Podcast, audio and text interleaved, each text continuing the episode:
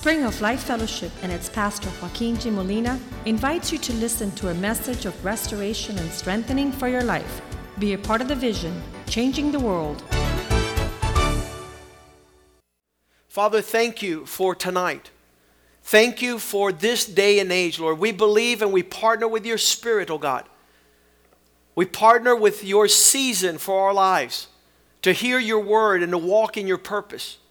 I pray, oh God, that you give the land the opportunity to have world changing men, those who take discipleship super serious and understand the call, the high call to be like Christ. I pray that you perfect. I pray that you equip. I pray that your spirit saturate us tonight, to awaken and revive and shake us out of our sleep and out of our stupor, O oh God. That we not be surprised and find ourselves far from being blameless in your sight.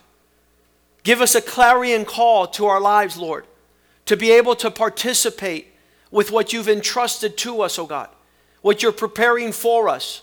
This world needs world changing men with caliber and intensity and tenacity and faithfulness without negotiation and compromise, oh God. Reveal your word to us tonight and let us see your hand through your word, which is a lamp unto our feet. Let us see, O God, the cross of Christ.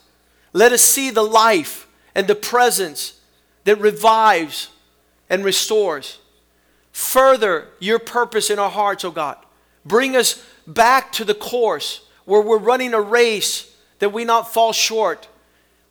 We pray, O God, that your seed tonight would be sown in hearts that are genuine and authentic and transparent pure and ready for the unadulterated word and ministry of your Spirit, O oh God, preparing us for what's coming upon the landscape. In Jesus' name, we pray that you do exceedingly abundantly above what we pray and ask tonight, O oh God. Bring us men in our families, bring us men in our homes, that we might raise world changing sons as they see the example of your passion and perseverance, O oh God. Bless our time together, we pray in Jesus' name. Amen and amen. There is no doubt that, that we are the property of the flesh, that carnality sets in and our soul soothes in complacency and mediocrity. This is, this is the, the man who walks in the flesh cannot fulfill the purpose of the Spirit. And he says, Be filled with the Spirit that you not fulfill the lust of the flesh. So those things are, are uh, totally opposite direction. If you're going to walk in the flesh, if you're going to be a carnal Christian, you're not going to inherit. You won't have the capacity to receive what God has laid up for us. Um, I told uh, Mexico in Ecclesiastes 6, verse 6, that for those men that are upon the earth without fulfilling the purpose of God, it's almost better that they would have been um, a stillborn, the Bible says. It would have been better that they wouldn't have been born. That, those are big words. He says, though it has not seen the sun, we go back to uh, verse 6. Even if he lives a thousand years twice and has not seen goodness, it would have been better, um, we continue, verse 4, verse 3. If a man begets a hundred children, if you have, if your, your mindset is upon your descendants for a hundredfold, and you live many years, so the days of your years are many. Um, verse 6 says, a thousand years twice. But his soul is not quenched and satisfied with the purpose of God. Indeed, uh, like one without a burial, I say that a stillborn child is better than he. It's better to never have been born than to not fulfill the purpose of God upon the earth. This aspect of going from soul, carnality, and flesh to being a spirit filled man is, is a journey that Christ says we must take. This, this transformation of glory to glory, the caliber, the, the, the character, the weight, the value, the worth of a man that is transformed, no longer walking. Uh, Paul says, I don't want to be punching the air. I don't want to waste my time. I don't want to be disqualified as an athlete running this race. Man in the image of God, serving and obeying Him. And, and what is God, what is the work that God entrusts to a man who's no longer carnal, who's no longer in the flesh, who's no longer walking in his soul realm, depressed, anxious? He says, These men will have the, the, the work to win the lost, to train those who have been won, and to send them out to do the work that is the heart of God. Listen what it is win the lost, train those who have been won, and then send them out with the caliber and the capacity to go after the men. He showed up to fishermen, and, and they were in the context of the realm of their understanding. He says, I wish I could pull you out of there to make you fishers of men, like you were when you were lost, when you didn't have God. And so there it is. He says, the, the, that which is entrusted to this process of training men. Uh, discipleship, we're going to see here, is, is not for the faint hearted. And it's not for it's not an impossibility either. In fact, it's the framework of God to get us to the place where we will be known in the whole world as the sons of God. Amen. We're going to be we're going to be known for the work we do, for the God we serve. The highest form of attaining the fullness of God is to be transformed into the character of Christ. How will He do that? How will He take a, a, a lazy, inconsiderate, selfish fool, a child, and bring him to a place where he's laying down his life because he loves God above all things? That process is called discipleship. It's holding men accountable for their time, for their, um, for their talents.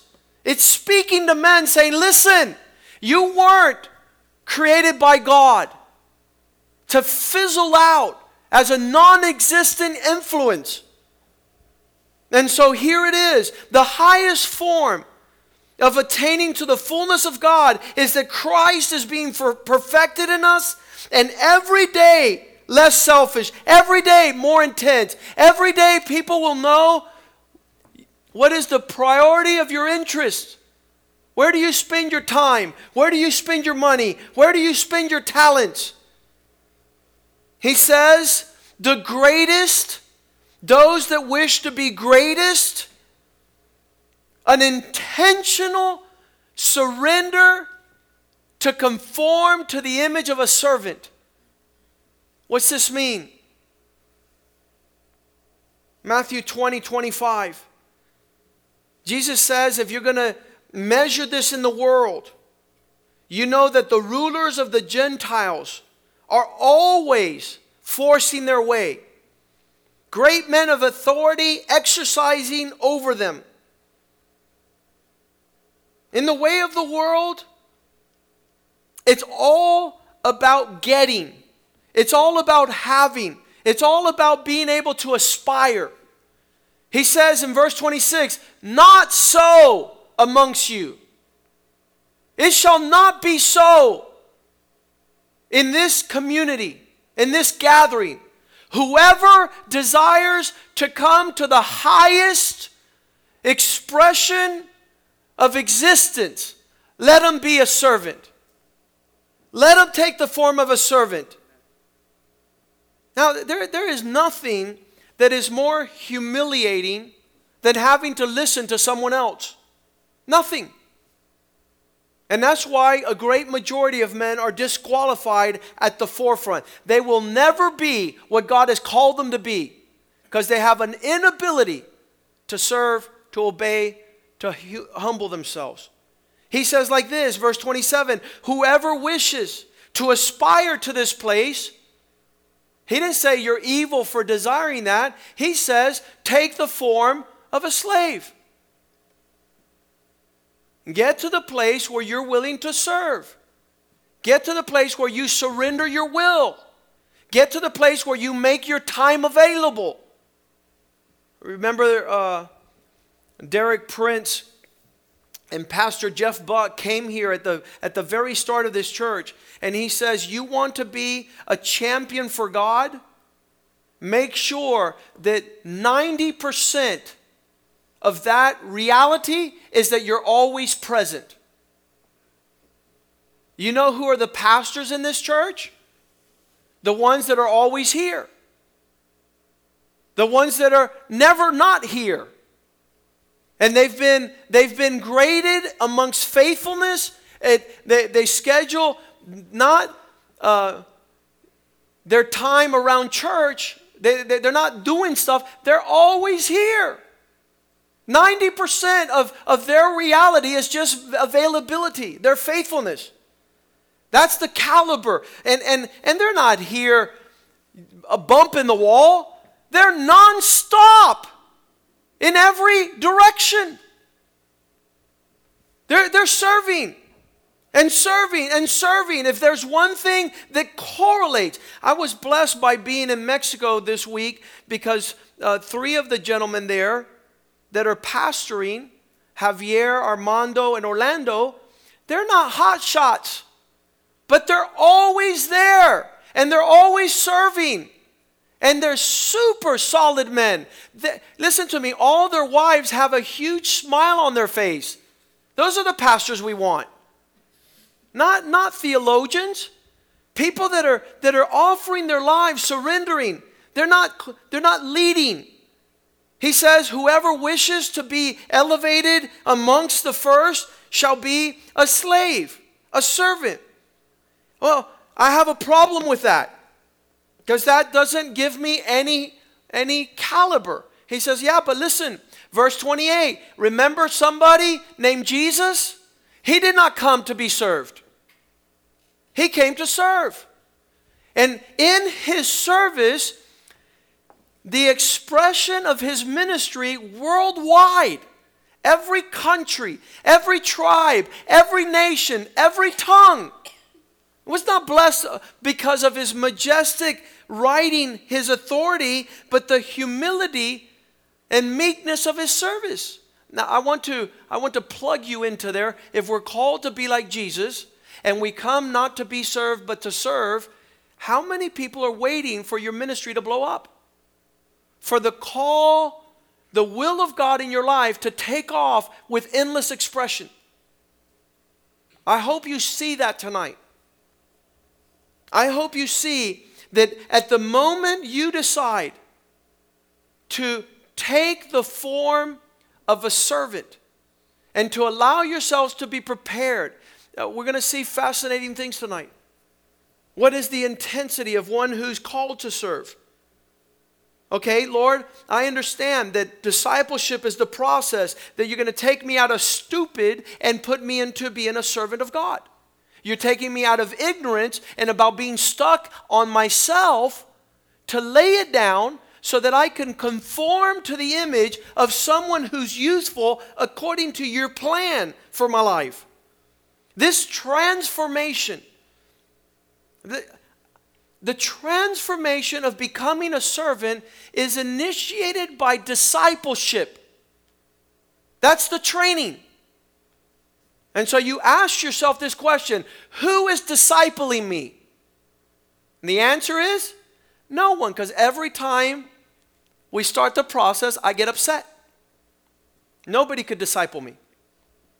I cannot. Listen, I got rebuked last night by the Lord.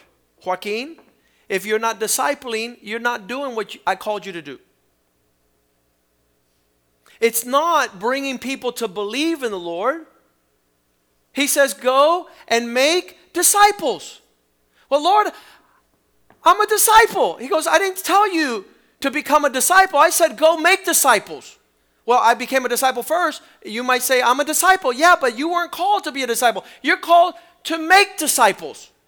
And you can't make what you haven't become. You can't ask somebody to do what you're, you're asking them to do.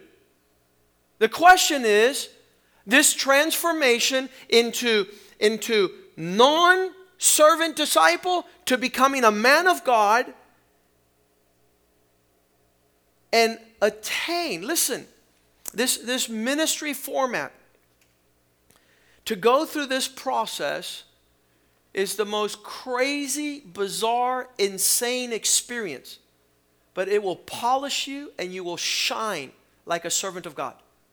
It will qualify you for ministry. Paul says, I was found faithful, so he brought me into ministry.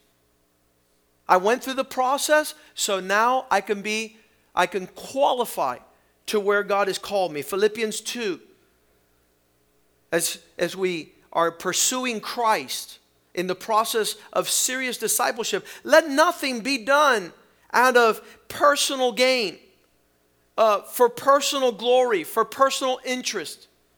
Nothing out of selfish ambition, but in lowliness. Let your mind come down.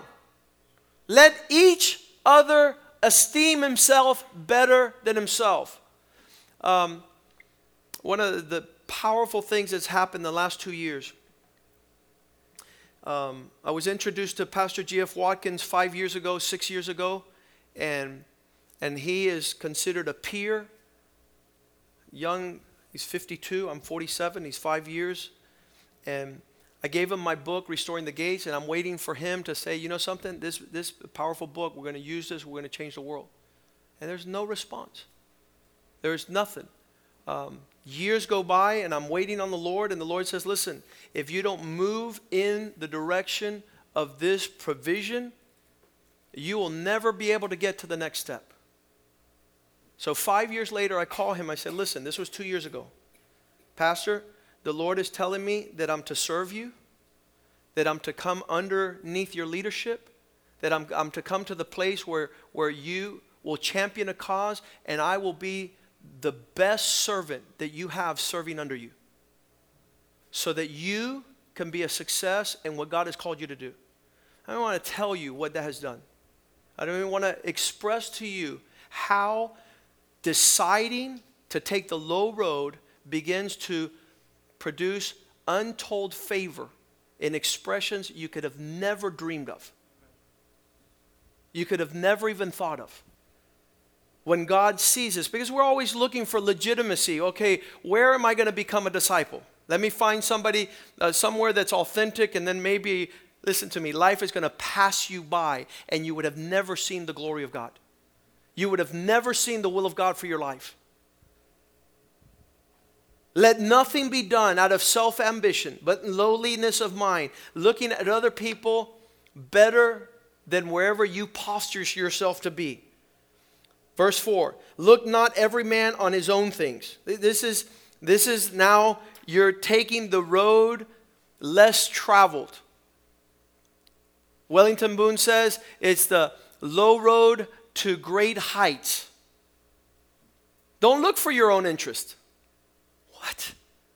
You're, bar- you're, you're physically, you're telling me that I'm to die. Don't look for what's in it for you, but look for the interests of others. Have the capacity to look in the direction of service. This doesn't make sense. This is going contrary to my carnality. Verse 5 have the same mind that Christ had. Who, even though he was in the form of God, verse, five, uh, verse 6, he was like God.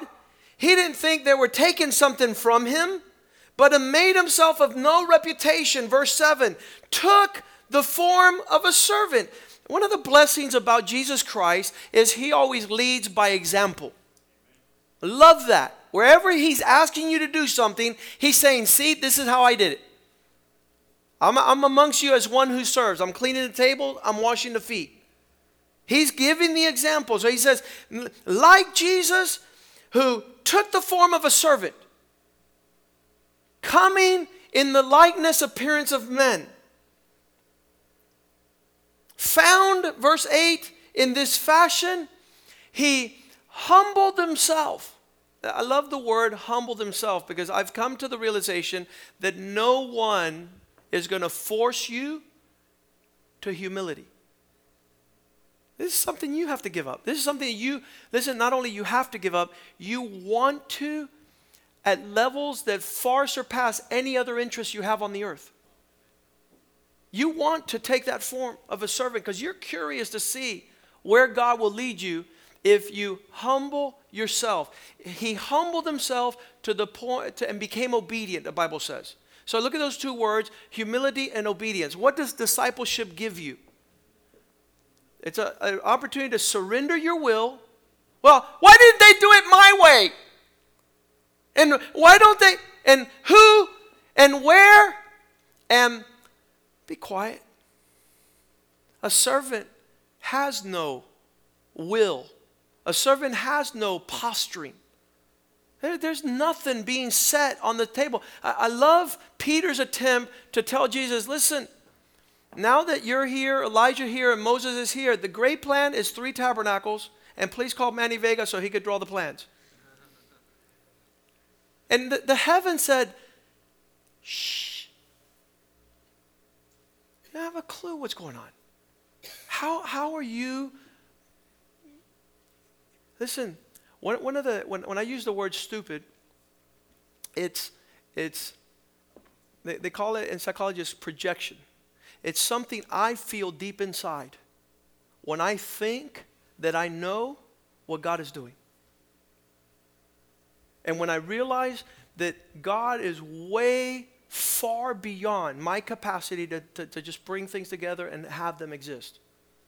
He's doing things way above my capacity. So, so it's, it's, it's one of the things of, Lord, something is in man that's a virus that makes him have an opinion about everything.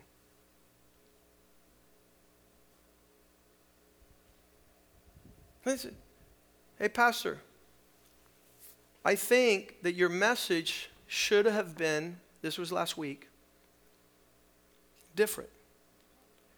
And I'm like, look, I'm not doing anything here. If you have issues with my message, it's not me. Because I don't have a clue. Only what God tells me, this is what you're going to share, and that's what I share.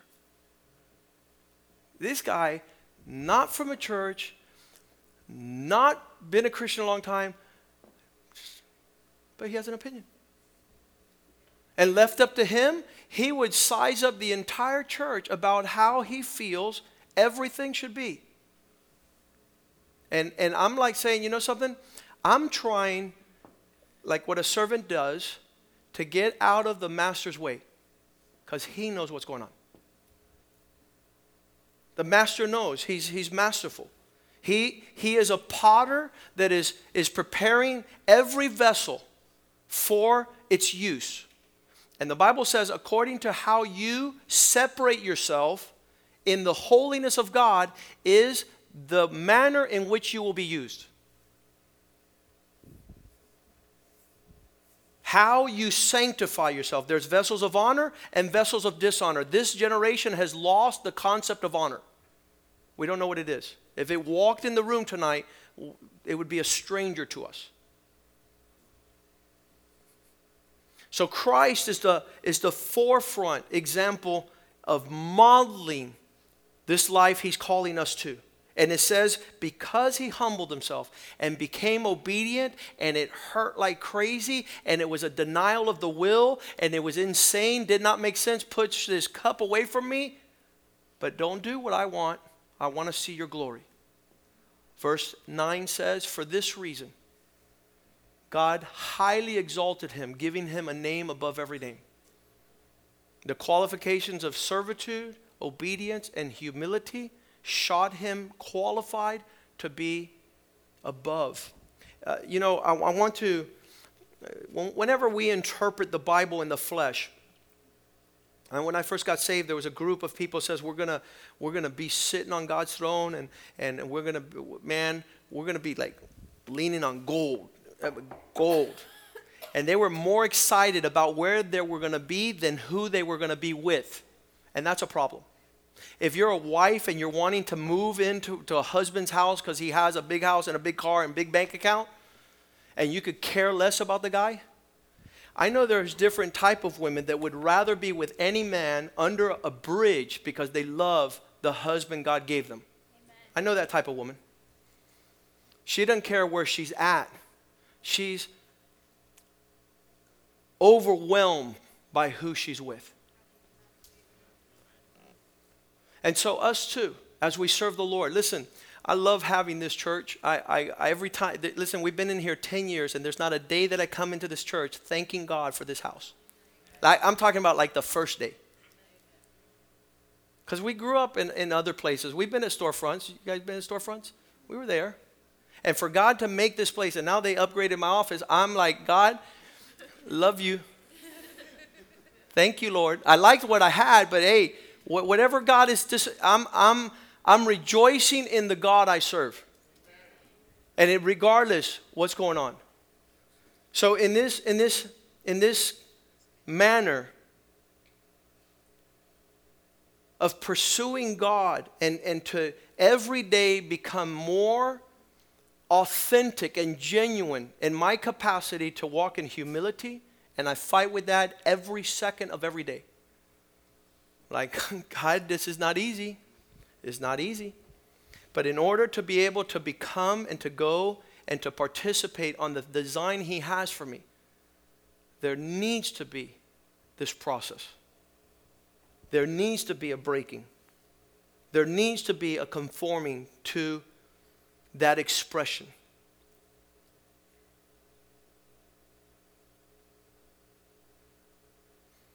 It was the prodigal son in Luke 15 19 that, that is sick of where he has led himself. Listen to me.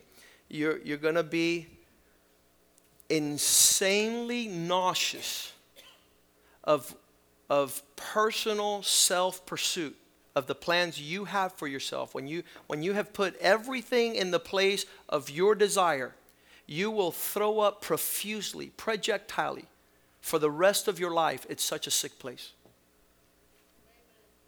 You, you will be like Satan himself. You will be unable to have the expression and character of Christ likeness in your heart.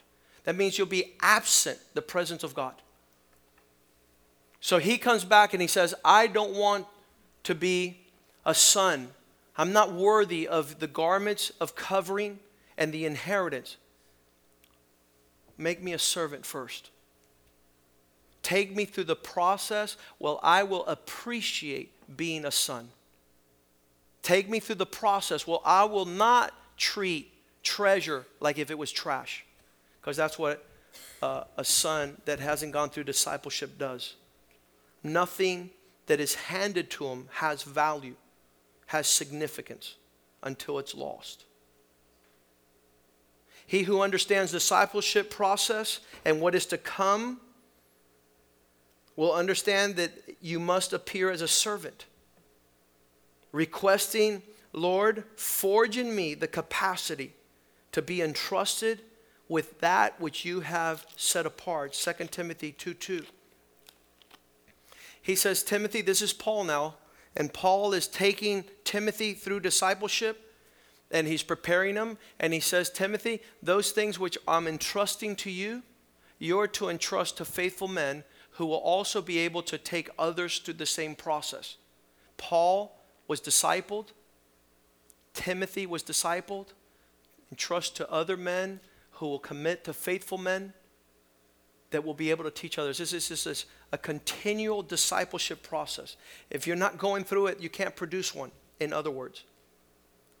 Being under the tutelage of mentors, being prepared to be a faithful servant of God, in your time, in your talents, in your treasure, in your participation is what the Spirit of God is doing over His church. Ephesians 4:11 says, "These that are called to govern, these that are called to to um, guide, these that are called to gather, these are that are called to guard, these that are called to ground, the fivefold ministry is to take you through through the character of Christ so you're no longer an immature, unstable Christian. So you're no longer an orphan and a prodigal. So you're not longer immature and loosely grounded. You're not rooted. Any, any, any storm, when you're planting a plant that doesn't, is not rooted and grounded, it just falls over. And, and there's something that is particular about not having been discipled, not in a course where you sit and information comes, but in a life that's presented as sacrificial. Your children will not have the capacity and character to survive the storms. Your children will be loosely acquainted. Uh, I think they went to church. I think they had a pastor. I think it used to be there somewhere. Why, well, what's your relationship with God? No, nothing. It wasn't, it wasn't intense enough for me. this, it's a, uh, this, this rainbow of relationship, relational expressions that, that some of us want, and you, you know it all the time in the house of God. Those that are loosely acquainted with the Lord Jesus. They, they casually wave, hey, Jesus, how you doing? And so they, they know about him and they, they, they have some type of relationship. Those that are recipients, the fact that you're a recipient of something God gives you does not give you any merit in the kingdom of God, for God makes it rain upon the wicked and upon the righteous. So if you say, well, God takes care of me, yeah, he can't lose his character, but that doesn't mean that you're going to be welcomed into his kingdom. He has the expression of, of giving to the wicked and to the righteous. But that doesn't mean that you are living the life that He has called you to live. Those recipients of His favor. I, have had uh, prostitutes and homosexuals say, God, God is always there at my side. And it's true, and I believe it 100%. Because God could be in the heavens and He could be at, in hell's bed, the Bible says. Where can I go to, to run from your presence? If I go to the highest heaven, you're there. And if I go to the lowest hell, you're there also. So I believe God is everywhere at all times. And they do feel God and they do know His faithfulness. And that's not the issue. I was talking to somebody over lunch today because somebody had posted uh, a video saying that a prostitute was walking down the street and somebody says, Why don't you walk into church with me? And she says, You're crazy. I'll never go to church. Those people accuse me and so they were, they were trashing Christians in the church. And they said that's why Gandhi never came to church. No, Gandhi didn't come to church because he didn't love Jesus Christ enough to love those people at church that are immature that cause stumbling stone. We're never to stand against the bride of Christ. We're never to say that the church is not the place where sinners could come. Sinners have to repent and come. They don't tell you that when they go to their nightclubs and when they go to their parties that people are hypocritical and hard there and that's why they don't go. Don't let them use a church as a scapegoat. Don't let Gandhi say that, that he didn't become a Christian because of Christians. Because Christ is sufficient for him to have become a Christian and loved immature, arrogant, and ungodly, hypocritical Christians. So we have, we have leaders nowadays that are, are seeing stadiums filled and justifying the wicked. Oh, the wicked don't come to church because there's all the bad stuff that happens at church. Well, why are they so wicked that they continue being with the wicked? And they're going to be in company of the wicked when they get to hell. They're not the, the church is the salvation that God has provided. It's the ark of the flood that of debauchery upon the earth. And they're not in the ark not because the inhabitants of the ark they're not in the ark because they don't know the captain of the ship. They don't understand Christ. That wasn't enough for them on the cross. So here it is that this expression of, of loosely acquainted, of recipients to his favor and grace, of visiting casually, of even believing. They, they were confronted with, Pastor, why are you so in? I believe. And Jesus says, Look, the demons, James said, the demons believe. You haven't done anything different than a demon. He knows God is real. And he's heard the reality of his eternal sovereignty. It says here in John 8 30, as he was walking and said these things, as he was teaching, he spoke, talking about Jesus, these words. Many believed in him. This is a progression from not believing to believing. A pastor friend of mine says, You go to India, the, the, the Indian, the, in India, the people will have a hundred idols and gods they serve. And when you tell them about Jesus, they say, I want him also. And they put them with their hundred gods. So believing in Jesus is not, you, you have all your gods, you have all your idols, and you're just putting Jesus in there somewhere. And I bet you, if you, you add the time and the investment and, and the worship, how you bow down to your other idols, Jesus is not one of your top ones. It's not one of your top five. And so here it is, he says, and he spoke these things, and many, say the word many, many believed in him. But verse 31, Jesus says, listen, it's not only sufficient that you believe. The Jews who believed in him, he told them, listen, you need to abide in my word and then you'll be my disciples. You, you don't leave it at believe. Thank God you believe. But if you don't continue allowing discipleship to have its way, you'll feel what they said in John 6 60. Upon hearing this, many of his disciples said, This is too hard. What, what is Pastor wanting from us? The force of influence that has to be coming out of our lives needs to be a torrent of righteousness that, that infuses those that are around us, that totally charges a, a reference unto righteousness this, this thing about this Nazarite vow of saying, listen, I'm going to do something physically in my existence that's not going to allow somebody to be comfortable. I'm not going to sit there and massage this into everything's okay. I'm, I'm not going to be a part of those that, that don't mind. We were in the airplane going to Mexico, and, and the women were going crazy. A group of women that were at our side, and they, they were all, oh, the airplane's going to fall, the airplane's going to fall. I said, no, it's not. God's not finished with what He's doing to change the world through me. This is not over. I, got to go to Mexico, I got to go back to Miami. And they said, What are you talking about? I said, Listen, as soon as this airplane takes off, you guys will all pull out your rosaries, and there'll be a row of 20 rosaries all the way down to Mexico. Because when the, I've been there for 20 times or more over the last 17 years, and, and when the airplane starts shaking, everybody pulls out their rosaries, and you, it looks like Catholic Mass. And as soon as this airplane lands, I told them, you're going to put away the rosary and you're going to go start fornicating and adultering and getting drunk. And you guys have no fear of God.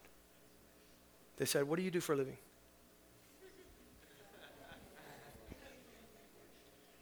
this is too hard.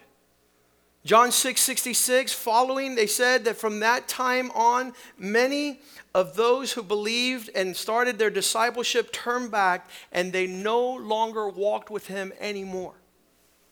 I, I don't want to be responsible, and this, and I bear this hard on my heart, for your children to be so distant and so non convicted and so non compromising because your, your, your children will not be able to do what you don't do.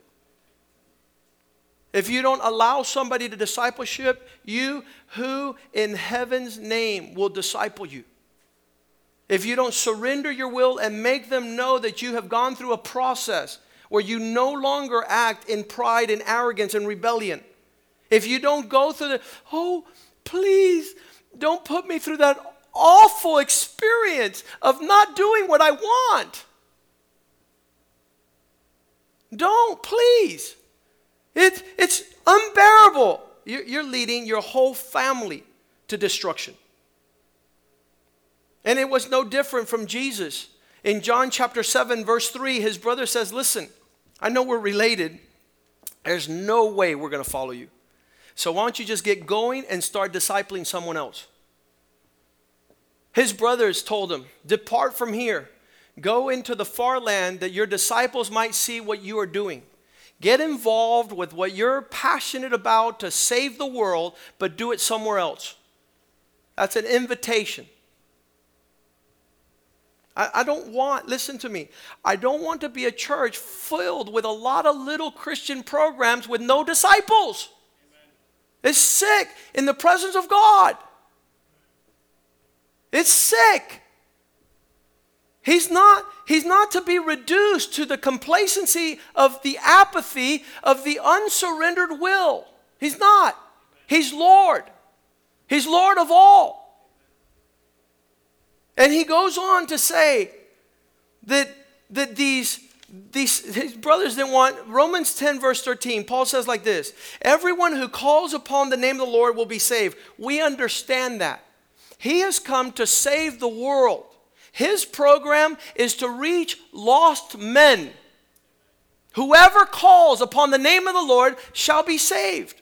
But, but the intensity of this is that verse 14 says, How will these people ever call on him who they have not even believed in? They haven't had an opportunity to be presented to Christ. Not yet. And how they shall they believe in him who no one has talked to them about? They don't believe in him, they haven't heard of him. How shall they hear without somebody preaching to them? Well, what is the substance of those that will preach? Verse 15. How will they preach unless they are sent out? One, trained, sent out. So the only work that we need to be doing in the house of God is preparing those that will be faithful to Christ in His charge, doing what He has called us to do. How will they preach the gospel of priests? But it, it's, it's awesome to see um, this expression. I love how it follows. These who will be sent out will be beautiful. They'll have an expression of the garments of God's praise and glory that far exceed the common man. This is something weird about them, something super unusual about a man who allows himself to go through discipleship, a man who has self control, a man who's humble and obedient. When we went to Nashville with like 10 of the guys from here, my, my friend Carlos came along and he says, Joaquin, these are adult men. And they were all participating without Listen, it doesn't happen anywhere else. You try to pick 10 men and go do anything go fishing, go eating, go anything. It's a mess. And he says, I witnessed the caliber and the character of these men that are on your team that is supernatural. There's something different about the beauty of men who allow themselves to be led. And I always say it I'm not the most formidable leader. But go find someone. Go be led by someone. And when you find there's no one, you know you're a donkey. You know you're rebellious. You know you can work with no one. So it's necessary that we lay down our will and say, God, where are you going to take me? If I lay down my will, where will you project my family? What will be the inheritance and the beauty of God that go down from generation to generation? And, and I, I cry. I'm in Peru and I said, God, all this is on me? You mean my kids won't get no blessing because I have stepped out and there's no inheritance? Even a, a percentage. I'm 80% under God's, and 20% my kids get trash. They get the sewage line going into their, into their lifeline. They end up married with the wrong person. They, they end up married with a witch. They end up married with an ungodly. They end up married with an unbeliever. They end up off course totally because of, of our lifeline. I, I love it says like this it says, verse 16, but they have all not heeded the gospel. For Isaiah says, Lord, who has believed what he has heard from us? Who will receive um, the provisions that are being, uh, you know, passed down to the next generation? And in other words, who is going to be your children's pastor? Possibly, like they did in Peru this week, they started a gay Christian church. That's accommodating. Possibly, uh, a total, uh, one of the guys that is real, real, real, well known says, Listen to me, let's practice Halloween because that's a way we could get out there with the worldly people. We can preach to them or we, we trick or treat with them. This is, this is the course that this is going in. And it's all a watering down. I could water it down. I could water it down so it has absolutely no influence when we were in Texas, we said to the Texans, You're making Christianity so light that your Christian temples will turn into mosques and your children will convert to Muslim and to Islam because there's something to live for, there's something to die for, and Christianity has become nothing. There is no substance, there is no vision, there is no honor, there's no weight. So a disciple means someone who's passionate, passionately devoted, without compromise. A personal relationship. It's, it's much more intense than a group of people. Discipleship is, is, is that, that one on one relationship with God. If I don't show up to church, church is not going on. That's what a disciple feels. If I don't show up to serve, no one's serving. If I don't obey, nobody obeys. If I'm rebellious, everybody suffers. How we think about maturity in our, our walk with the Lord, and everybody thinks they're fine. They're fine. That's why the Lord says, on that day, many will come and say, Lord. And they're not going to be connected. Um, he makes a distinction between the multitude and the disciple. In Matthew 13 36, he says, leaving the crowd, leaving what most people do the way they do it, he went to his house and his disciples came with him. Discipleship is a one on one process where you're the closest you can be. I, I used to see the 12 disciples and, and, and see the one at the far end and see the three up in the hill and see the one that, re- request, uh, that rested upon his bosom. And I'm like, what are the dynamics that make people more connected and closer and on the same page and make other people, you know, totally unacquainted, distanced, and, and, and, and seeking their, their own entourage? What, what is that difference? What is the difference between the multitude and the crowd? He makes that distinction in Matthew 23 1. He says, Then Jesus said to the crowds and to his disciples. There's, there's the crowd mentality. What's in it for me? That's the crowd. The disciple is saying, How can I lay down my life for you? How could I be lost? That, that, the, that whole concept of discipleship was, was really uh, intensely practice amongst the Jews with regards to the rabbi and his the, the person he was mentoring.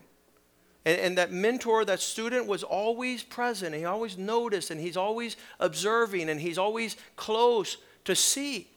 What is the master doing? What is the master, uh, what does he feel? What would he do in this situation? What, what, what are the footsteps of the master? Luke 20, verse 45, he says, While all the people were listening, he turned to his disciples Everybody wanted uh, to know the, the intricacies of the heart of the Lord. He turns to them and he reveals his secret to them. He's speaking things he's not speaking to everybody. This is why I've heard this verse preached for 30 years Matthew 28, verse 18. And, and this verse to me in the early years meant okay, Jesus has taken a place of full authority in heaven and on earth. Verse 18. All authority has been given to me in heaven and on earth.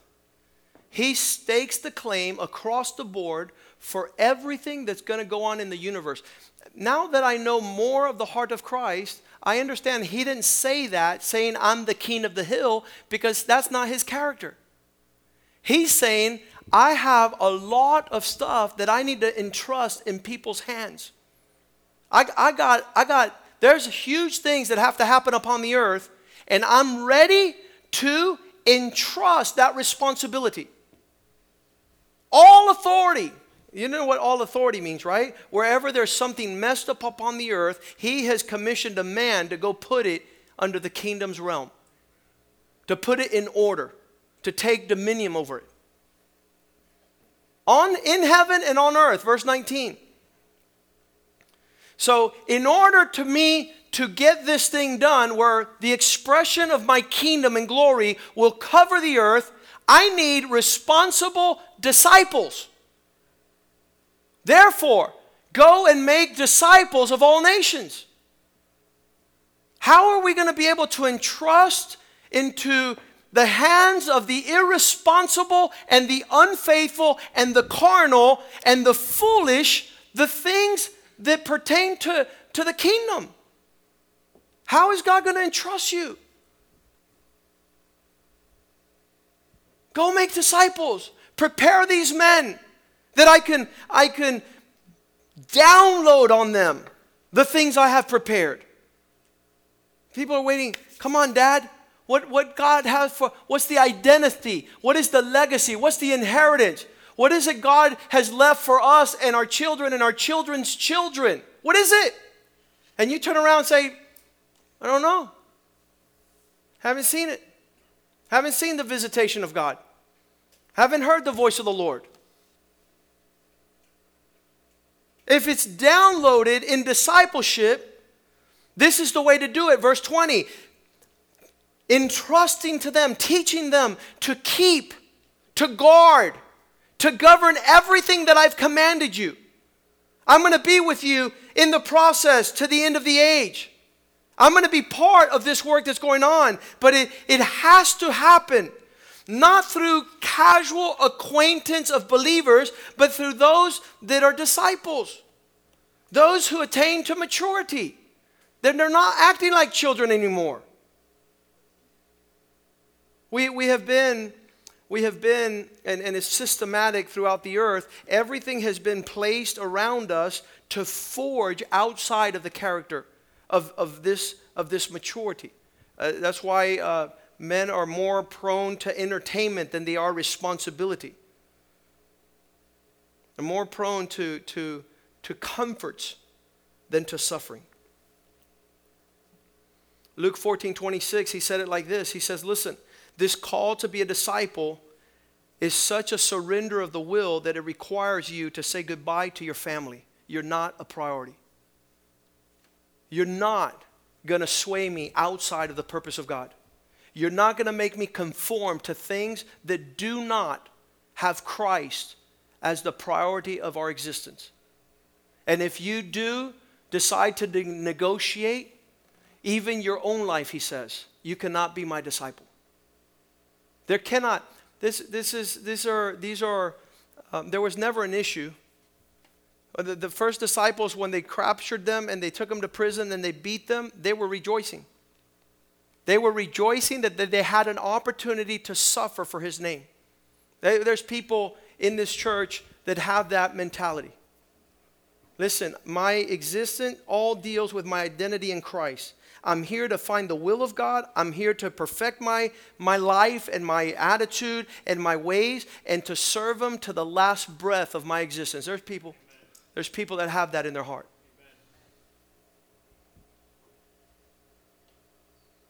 Verse 33, he says like this Likewise, whoever does not forsake all that he has cannot be my disciple. If you put any pretext, any excuse, if you have any other game plan, any uh, other agenda, you don't qualify. Just don't, don't, even, don't even go there. It's not going to happen.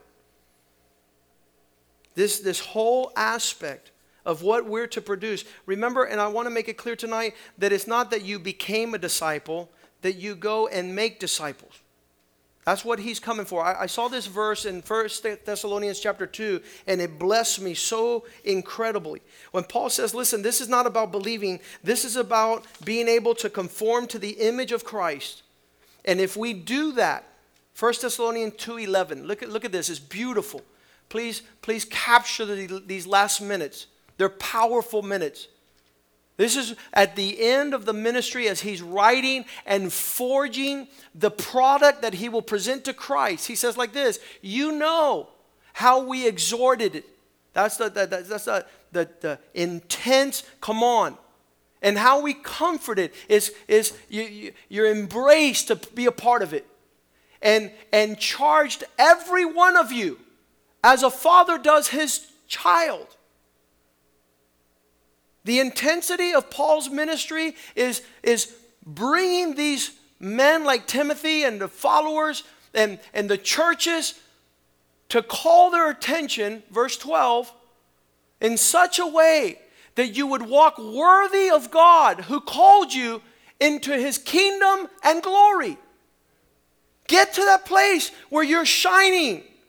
Every, everybody loves that, that, that that expression of being able to embody that which we claim to be. And so he says, so that you could attain to the high call of God, go through this process of accountability, go through this process of discipleship. As we are preparing men to offer up their lives to God, to prepare for their act of spiritual worship, to have a living sacrifice, to present themselves surrendered to God and make it one that pleases the Lord. He says these words, um, I think it's, it's finishing. Uh, yeah, verse 19. This is it. For this is our hope that on the day Jesus shows up, there'll be a crown of rejoicing. Is it not even you in the presence of the Lord Jesus Christ that's coming? Aren't you the product that we're going to show the Lord that we have perfected as a crown? Verse 20 For you are our glory and our joy. You are the thing being perfected, used by God. And so he's talking to them about how he is, is pouring into their life, preparing them. And he says, so we could get an end product. Who is that end product? You are a faithful servant of the Lord. A man who, who's blameless at his coming, who needs not be ashamed, who needs not say, Oh, I spent a, uh, and, and you, you, you, you, you weren't. You didn't reach.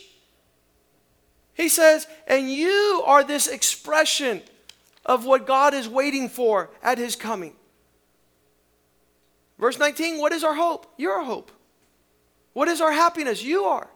What is the crown of rejoicing, Paul refers to in verse 19, is the crown that you get after you win a race. What, what is that that said you are champion?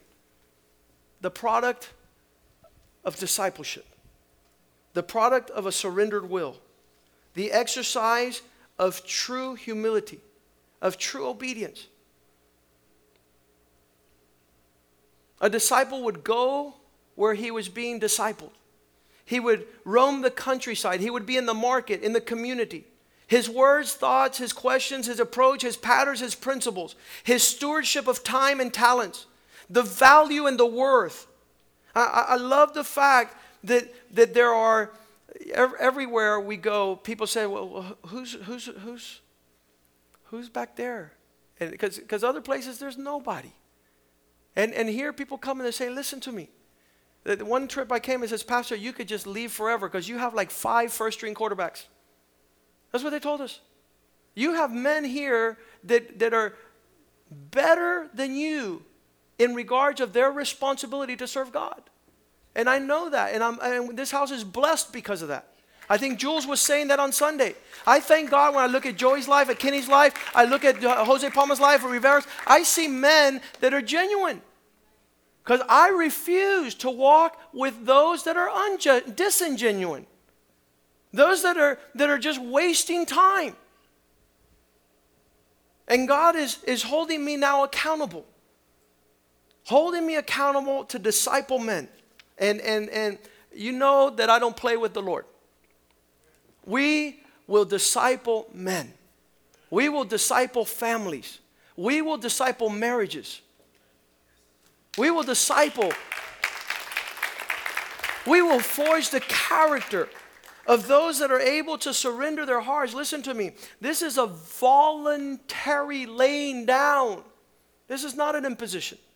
You know that the Gentiles, they rule by, by forcing people. This is not going to happen in this place.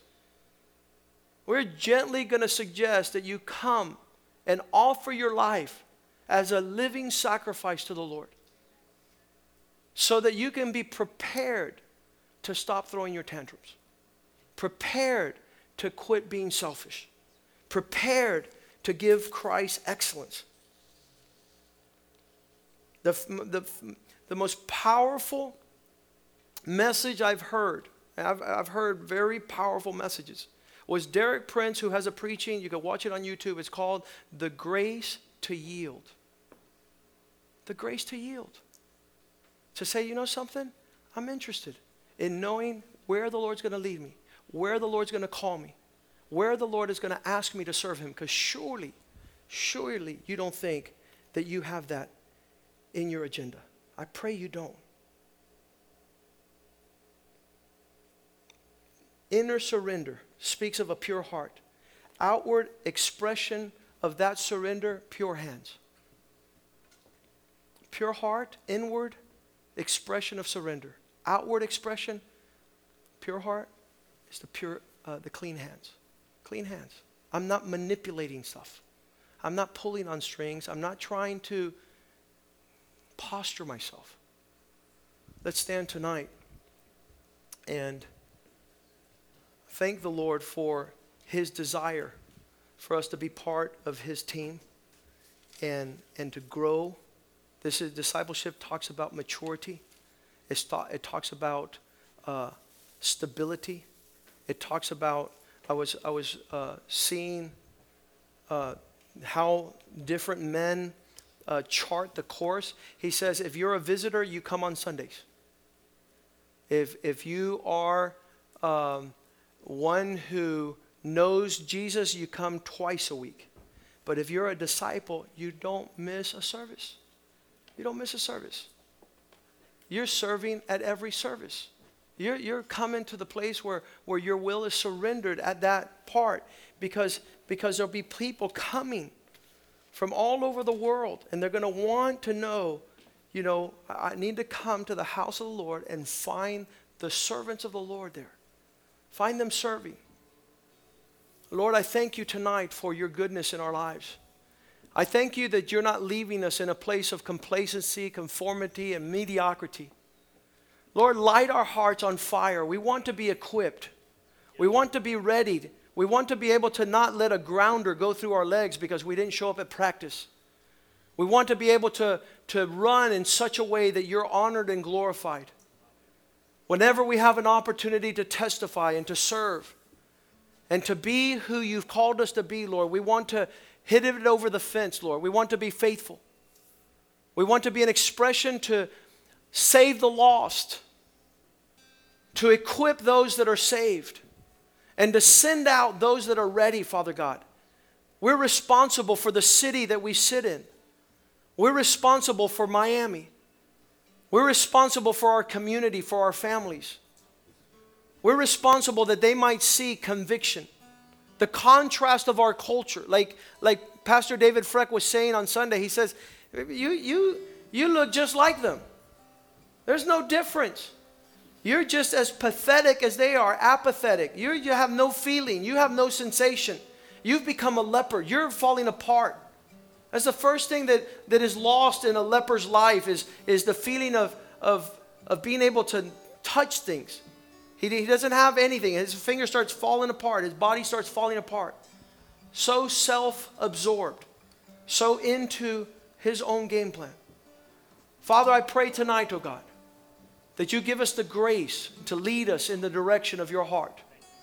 That this church be a church that's marked by the contrast of producing men and families and marriages that love you above all things, that serve you above all things, that honor and worship you, that our children might know Jesus Christ as Lord and Savior, that they might be passionate, that they might cry and tears flood their faces, O Lord, to honor and to serve you, O God. Give us that heart to be able to transform the lost to become beautiful in your sight as they go preaching the gospel, as they prepare to lift up the men in this generation to be servants of God. And be it a remnant, O God, be it a, a few in number, Lord. We pray, O God, that you give us the grace sufficient and abundant to continue the charge of the vision of this church to change the world, to be a reference, to be a standard, to be a banner in our generation, O God. We give you thanks for wisdom. We give you thanks for your grace. We give you thanks for your Holy Spirit that yearns for us jealously that we might get to the place where we're called, that we might abound with grace, that we might get to the place that you're coming, that we're not ashamed, that we're not laid back in the comforts and convenience of our backslidings, oh God. We give you thanks for your peace and provision and protection. We pray that the fivefold ministry in this church of teachers and evangelists rise up apostles and prophets, pastors. They might be zealous unto good works, O God, prepared for every good work that was there since the foundations of the earth, O God. Good works for us to walk in, Lord. We pray for our worship team to be able to elevate not only instruments and song, but lives and hearts that would impact their generation and culture, O God not by being and running with the flow, Father God, but by being a light unto the nations, oh God. We give you thanks for tonight. We give you thanks for this message. We seal it tonight, Father God, that you bless it and that it might cause a revival and a restoration in our hearts to quicken, awaken, and revive. In Jesus' name we pray. Amen, amen, and amen. Greet one another in the love of the Lord. Hallelujah.